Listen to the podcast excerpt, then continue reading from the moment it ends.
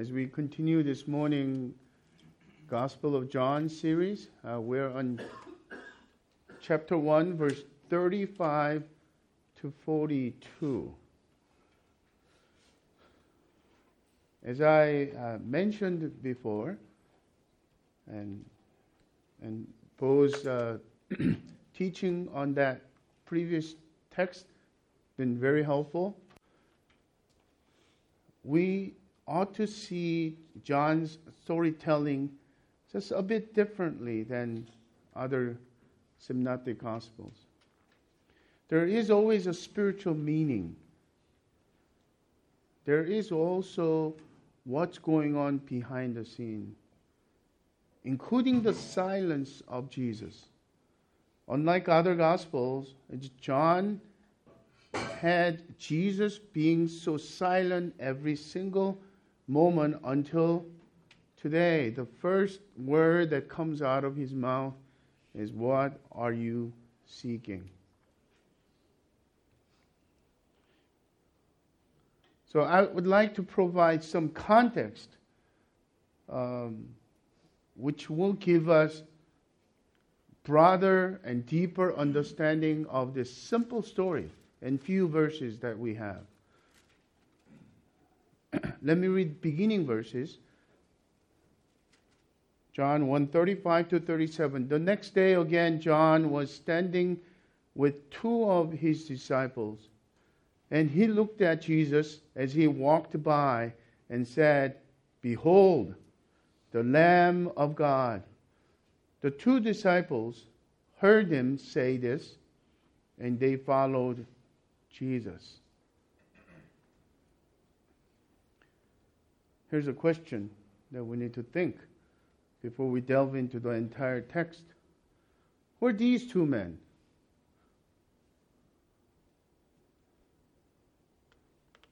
What text gives us already, it begins with this fact. They were the disciples of John the Baptist, who was a radical spiritual leader. And in order for us to know about these two young men, it will help us greatly to know about John the Baptist. Who was John the Baptist? There's few things that will bring to the light. Number one, John the Baptist lived in the wilderness, wore clothing made of camel's hair, ate locusts and wild honey. Uh, just like Old Testament Samson and uh, Samuel, he made a Nazarite vow. The Nazarite vow is a dedication. For some, is a dedica- uh, designated period of time, not cutting hair or uh, not being uh, close to any kind of corpse, dead corpse, not drinking alcohol from grapes, such and such things. But even among the Nazarites, John the Baptist was radical. No one like John the Baptist. Nazareth lived in the wilderness all by himself and lived in the solitude and silence and ate lo- locust and wild honey. There was a point that John was trying to do. It was not just a physical discipline, but it was the spiritual sharpness that he needed to call and to do the duty that God has given him. John's message was simply to repent and prepare for the coming Messiah, the Lamb of God who who will take the sins of the world. He called himself, I am not the Messiah, I'm not Elijah, I am the voice in the wilderness. He identified himself, I'm a voice, just shouting voice in the wilderness to prepare the way of the Lord. In today's, today's text, and John sees Jesus coming by again. For the second time, he says the similar phrase that he has already said Behold, the Lamb of God. This is loaded, pregnant with meaning in that. Lamb of God, the first glimpses, glimpses of the flashbacks is the Passover in Exodus. The tenth plague, uh, Moses instructed all the Israelites to put the blood of blood of spotless lamb on the doorpost. When angel of death comes by, he passes over the symbolically passes over the judgment. It doesn't matter who lives in that house, but passes over. The blood of Jesus applied to us, the death, the death and penalty and the wrath of God passes over. That was the concept and the symbolic, the foreshadowing. But the sacrificial lamb, the animal lamb, cannot cleanse the blood.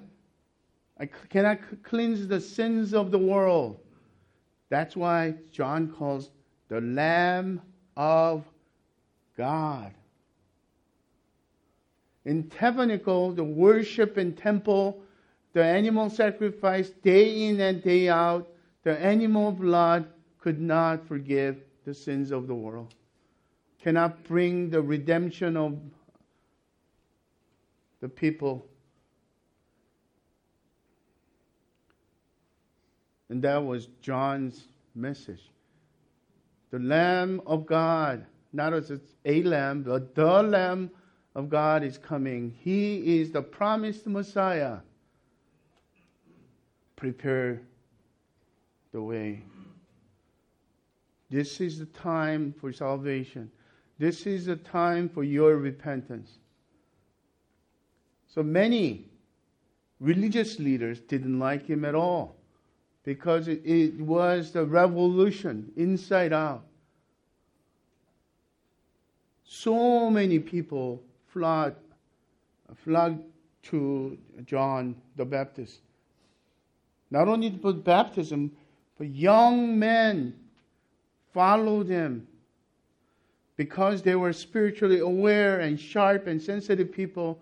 They were baptized and followed him in his radical spiritual movement with no compromise. At the end of his ministry, John the Baptist spoke without compromise to Herod his sin of adultery, and he was beheaded. That was the end of his life, physical life. Yet Jesus spoke so extremely highly of John the Baptist in Matthew 11 1. Jesus says, Among those born of woman, there has not uh, arisen anyone greater than John. So if we know John the Baptist this way, we're talking about two young men who were used to follow Jesus. Oh, on, on the side note, it's easy to say, oh, I, I must decrease and Jesus must increase. Pastors say that all the time. It's all about God and not my glory. But our church is going through a tough time and dwindling with numbers, then what is going on? That's our typical response. John here, his disciples are going to Jesus.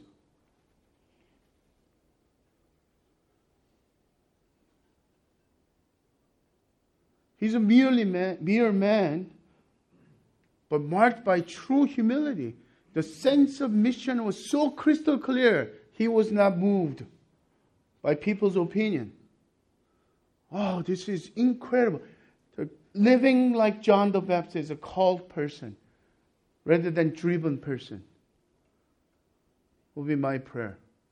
My prayer for you, my prayer for me as well. Coming back to our text. If these two young men were disciples of John, There are a few other things we could know. So they were not just three people who were merely curious about Jesus as a new teacher coming, coming in town. Moreover, these two were spiritually sharp and radical people who meant business with God. After all, in today's text, these two young men, on their own initiative, came to Jesus.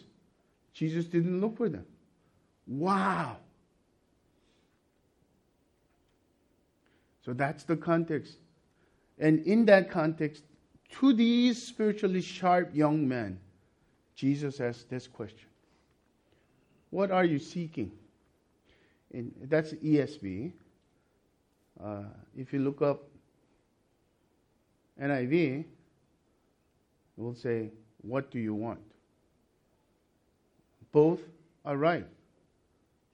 Both trans- translation is fitting. And there's a reason for that. Because, well, as I mentioned, God, John's gospel has this multi level of meaning going on. Even in prologue, we saw John talking about life, the creation, physical life, but and then he talks on the another level of a life eternal salvation. The physical light and the light spiritual that opens our spiritual eyes. And in the same sense, there's a much uh, deeper meaning in this. And the kind of questions that when we, uh, when we are asked, when we struggle over, it will change our lives. Life altering questions. So there are three simple lessons I drew from this story. And the context is this. And Jesus calls his first disciples. In today's pa- passage, possibly four, but at least three explicitly. There's an implicit sense of there might, there might be another one. Uh, I'll explain why I think so. But in so doing, the question that I'm asking, what does Jesus invite us to when he calls us to follow him? To what Jesus invites every single person whom he calls to follow. And here's the first one.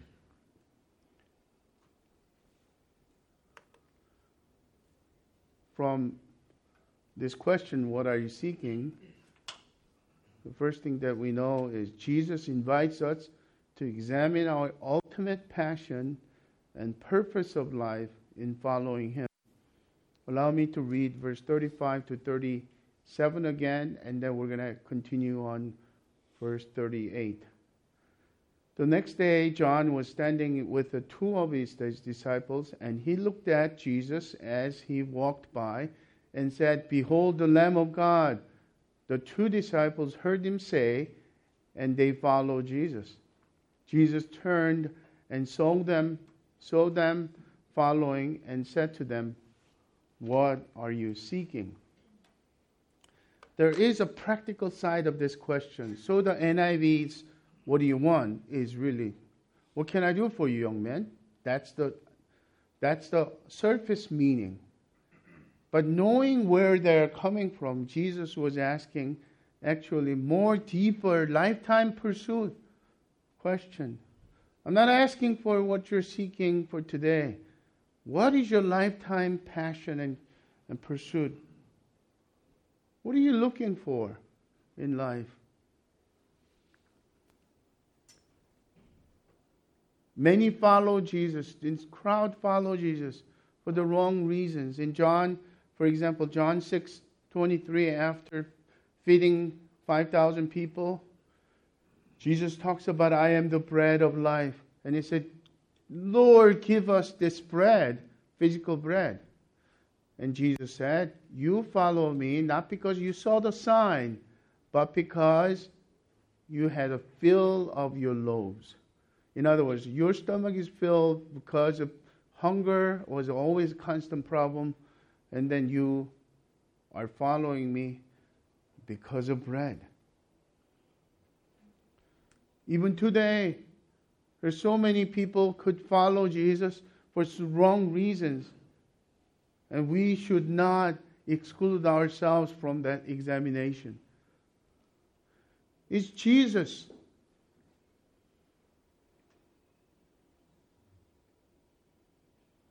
A means to an our end. I want our children to be healthy and happy.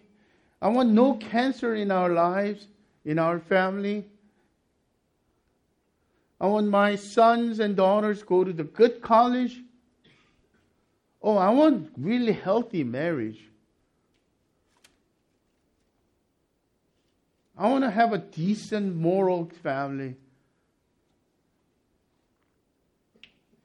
Oh, yes, I want Jesus because Jesus gives us blessings and prosperity.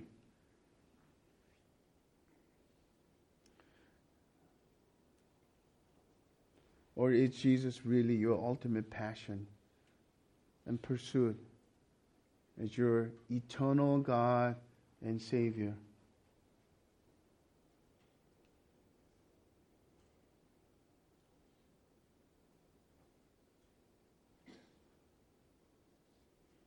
I know some of you might be saying, "Come on, Paul, give me some credit." You know, I've been trying to read Bible and and get involved in church because of my spiritual growth. Yes, I do understand that. But in that, as we went through First and Second Corinthians, examine your faith, whether it is, you are in the faith.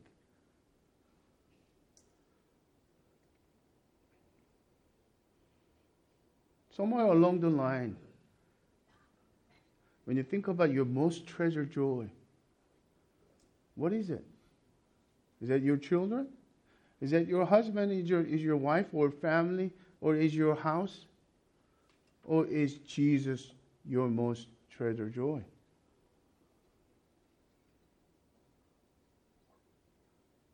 It takes just a little bit of thoughts. It doesn't take theologian to figure this out if we paid, paid attention to prologue that he existed, pre existed, before the entire universe existed, that he is second person of triune God, that he is self existent creator of you and me and source of life.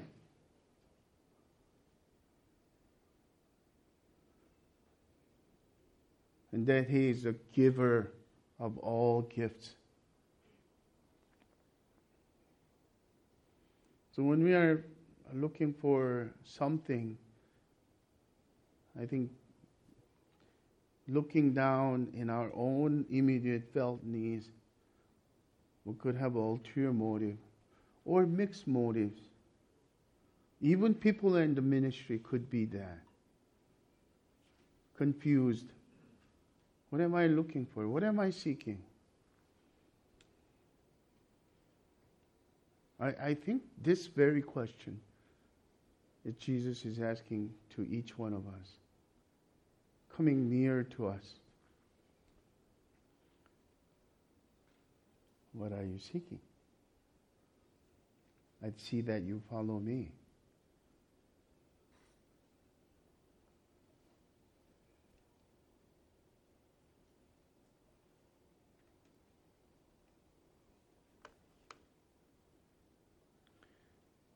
Second thing that Jesus invites us to is in the phrase, the come and you will see. Jesus invites us to cultivate a personal relationship. I might as well add intimate relationship with him daily in following him. 38 verse verse 38 the latter part be. And they said to him, Rabbi, which means teacher, um, or more um, in that culture, eh, it, especially even Asian culture, it would be master. The master in a, not a slave, slave master sense, but the martial arts. I want to learn from you, master. Master Ko, teach me that kind of thing, right? So honorific, but and yet higher than typical tutor teacher. They respected him. And Jesus is asking, What is your lifetime passion? What is your life's pursuit? And then they're asking, they're answering with another question Where are you staying? He said to them, Come and you will see. So they came and saw where he was staying, and they stayed with him that day, for it was about the tenth hour. The economy of John's words in this. It's, once again, there's a surface level going on. So these two men um, sounds a little bit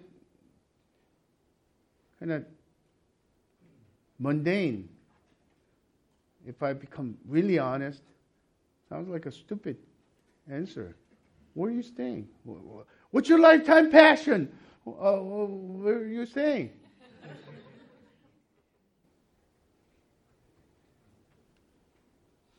But and yet, if we listen more, I think their intention, implication was wherever you want to stay, we want to go.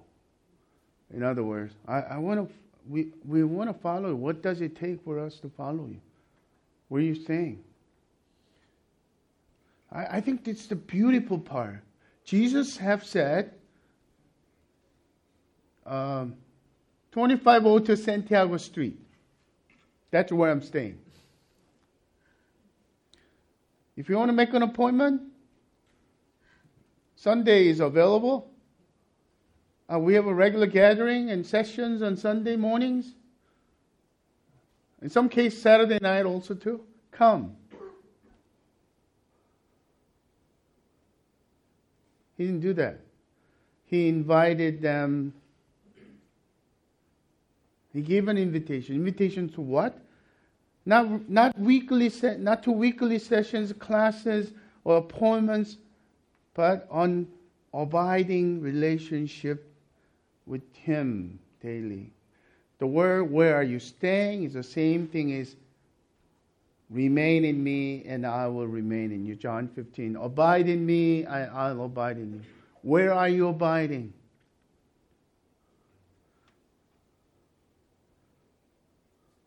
What has come to the today's Christianity?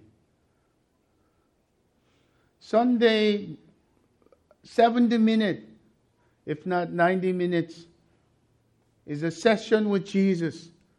That you pay the due of being a Christian. Uh, when some days, some Sundays, you need to go vacation and holidays and you need to go somewhere. So maybe about two, three times a month I meet with Jesus.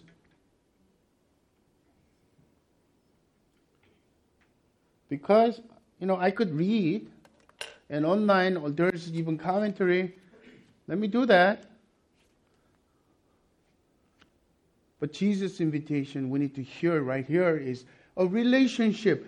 Walk by, beside me, walk with me daily. And do you hear Jesus' invitation to you?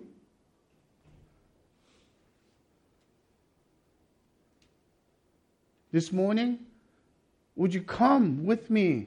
I want to stay. I want you to stay with me. Go wherever I will go. Wherever I go, walk with me.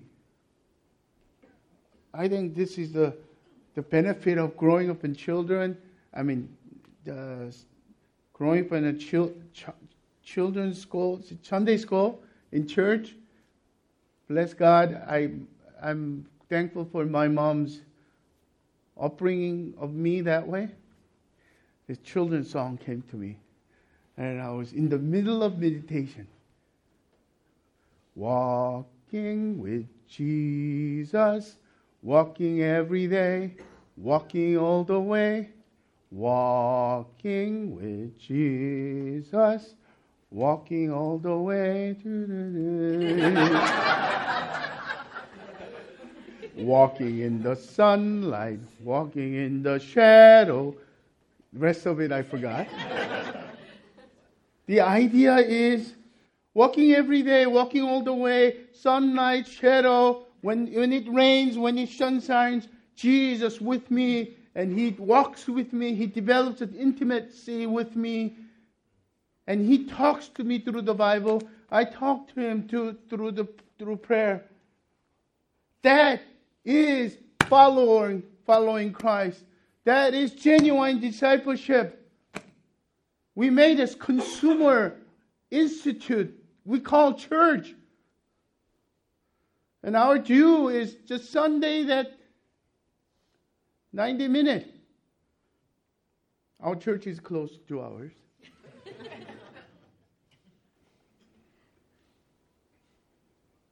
and when you are urged and encouraged, come to home group, join organic process of life and men's and women's group.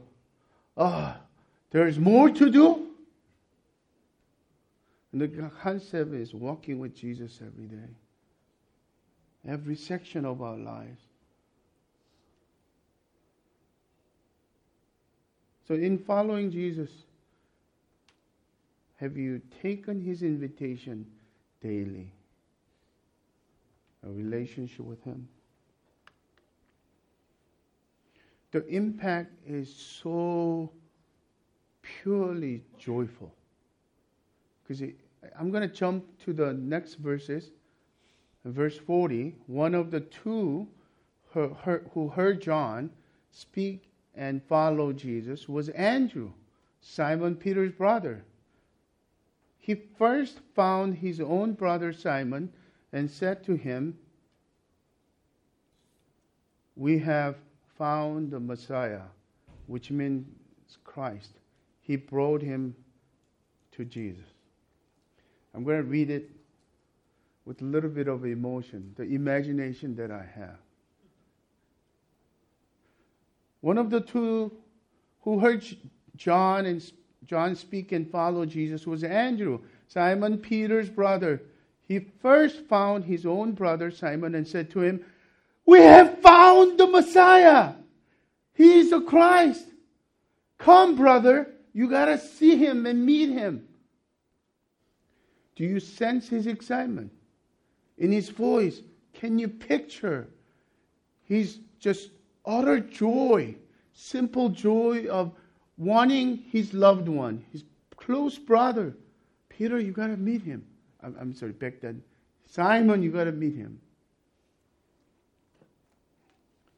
The other unnamed disciple, young man, was most likely John. Almost all commentaries agree with that. The, scripture itself, text itself, is not explicit. But how do we know? Because John, throughout entire gospel, he doesn't mention his name at all. The only time he mentions him, plugs in his him in the story is he calls himself the man whom Jesus loved oftentimes he just remains anonymous. So this unnamed disciple, which I think so too, but most scholars will say must be John. Another evidence uh, is that it will mention the previous chapter and previous passage they stayed with him that day, for it was about the 10th hour. Remember, it's the end of the century 90, 95, uh, 80. So, which means 56 years past. How does he remember this? Of course, the Holy Spirit can bring back, but he must been there. The 10th hour meant in our own uh, Western hour is a uh, 4 p.m.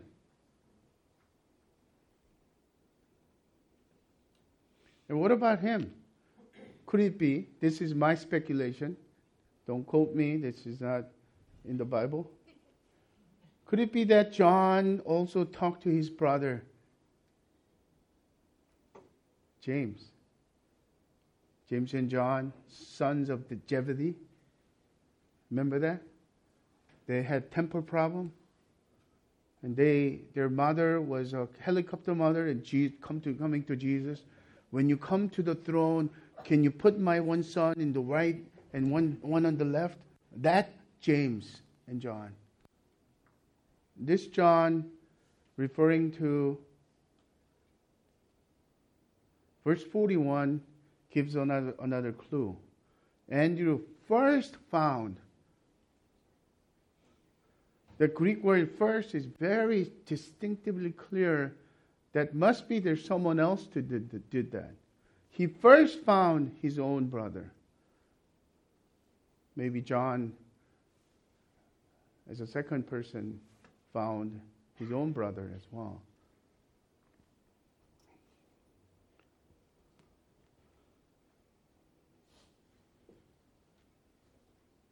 I think that was my experience when I encountered Jesus with my own internalized faith when I was about 13.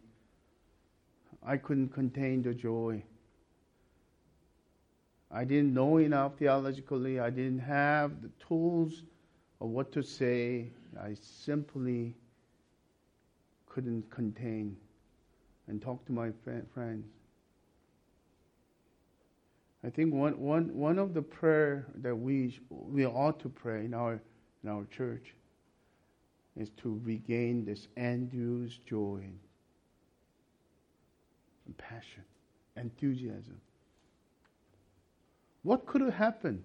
At 4 p.m. through, throughout the in, entire evening, there must be engaging spiritual conversation with Jesus, which led them to conclude he must be the promised Messiah.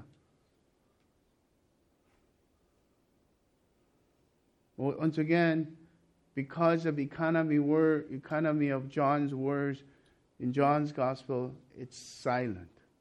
We don't know what happened. We just know the results. And which leads to third lesson that I drew from this text which comes from this phrase, you shall be called Cephas. Jesus invites us to pursue inside out transformation of who we are in following him. Verse 40 again, one of the two disciples, two who heard John speak and followed Jesus was Andrew, Simon Peter's brother. He first found his own brother Simon and said to him, We found the Messiah, which means Christ. He brought him to Jesus, and Jesus looked at him and said, You are Simon, the son of John. You shall be called Cephas, which means Peter. There's a Hebrew and um, Aramaic and and Greek going back and forth here. The Messiah, the anointed one, was Hebrew, and Christ is the same parallel meaning of Greek word, and Cephas was Aramaic, the, the daily language, spoken language, a type of Hebrew that Jesus and his disciple and then the people in that time used. And obviously, Peter, the same meaning and parallel of Greek word. What's going on here? As I mentioned, the natural response of uh, uh, action and Andrew's joy was, you know, first evangelism that happened, and this was be, even before Jesus declared to Peter, Follow me, you shall be fishers of men, rather than fishers of physical fish right now. And he became Andrew already practiced that. And two key, the, the key to evangelism, um, maybe just we take it plainly, the, to this key to following Jesus, the basic thing that we need is this simple overflow of gen- genuine joy in Jesus. It comes in hand in hand when we experience daily walk with Him and intimacy, and we overflow with joy of Jesus in our lives. We obviously cannot contain. But as we are continuing doing that, we continually receive from Jesus.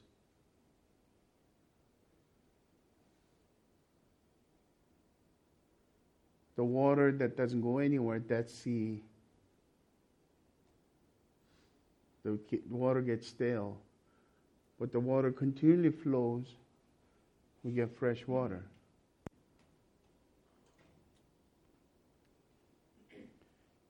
But to Simon, Jesus saw him he saw through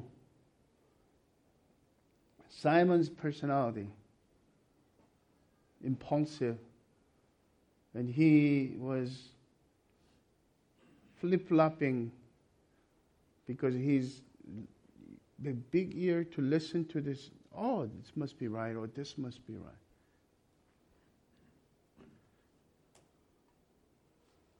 But Jesus said, You shall be called Cephas, rock. Of course, later on, when he restores, um, reinstates him in the epilogue of John, he actually calls him to lead the church.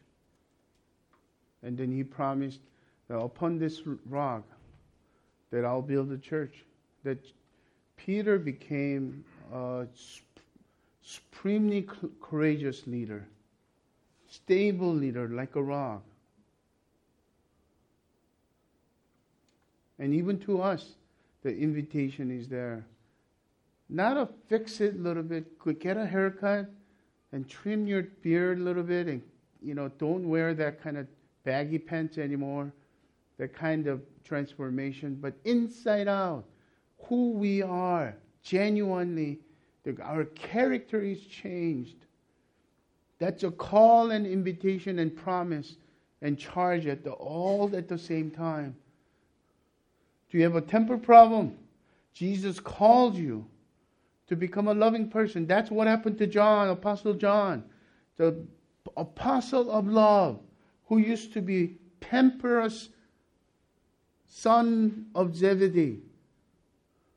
Impulsive Peter, who became unstable person unreliable person who denied Jesus three times, who later became solid rock.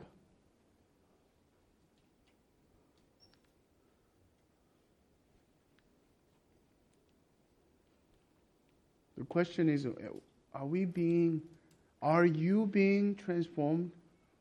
I know you're following Christ.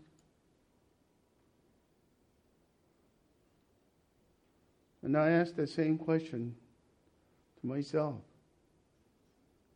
rather than excusing myself. I'm the way that I am. I am. The Lord changed me.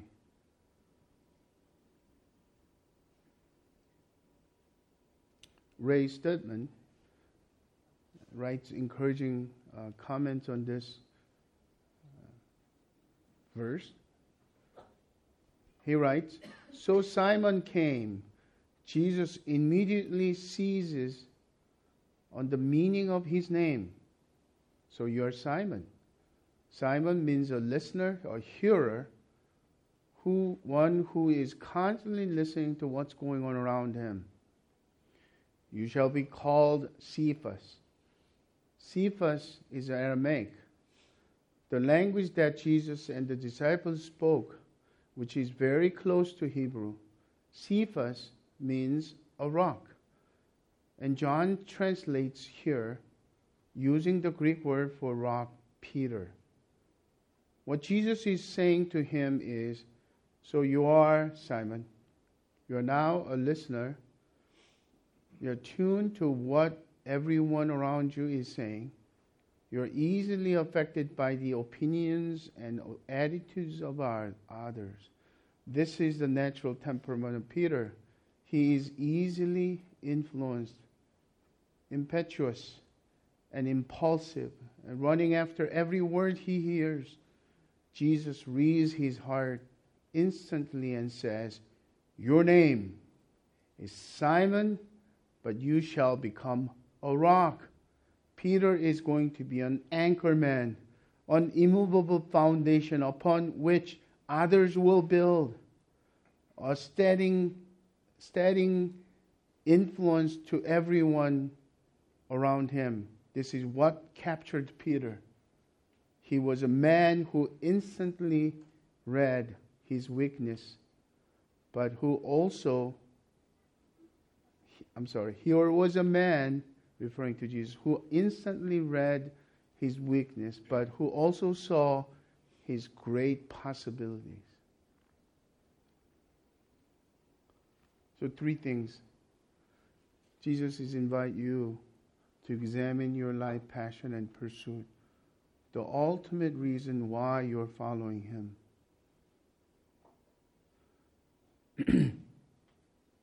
Number two, Jesus invites you to cultivate personal, intimate relationship with, with Him daily, not weekly. And thirdly, Jesus called you, invite you to pursue an inside out transformation of who you are and your character by the power of the Holy Spirit. Oh, what a Savior we have. My prayer is this that this summer, this summer, as we are going through this transitional time, and within two, three weeks, we're going to announce the, our short term site and the amount of work that we need to gear up as well. Instead of grumbling and complaining, Instead of thinking that I want this summer to be just mundane, lazy summer for my physical comfort, Lord, if you ask me to evaluate my ultimate life purpose and passion this summer, Lord, if you ask me to cultivate intimacy with you daily, Lord, if you ask me to pursue transformation of my inside out character, character so be it. We will experience joy, Andrew kind of joy. And may God, the Spirit, fall upon us like a fresh rain, spring rain on a dry land this summer. Let's pray.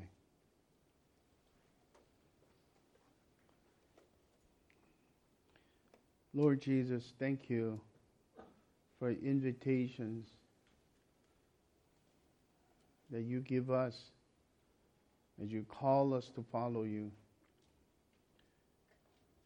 And we are so grateful for the promise, for the assurance that you give us that we are not the subject, the actor, and the the initiator and finisher of our faith, but you are the author and finisher of our faith. In spite of our depravity and our own self disappointment, about our own inability to get up and walk with you, enable us right now. I pray that you will touch every single person in this room, in our church communally, to infuse the strength on our knees to walk with you daily.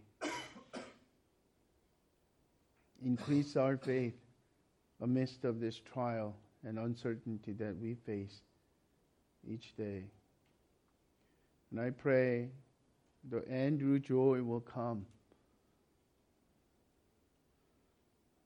upon us individually and corporately. And that's our hope and desire uh, and our earnest prayer this morning. In Jesus' name we pray. Amen.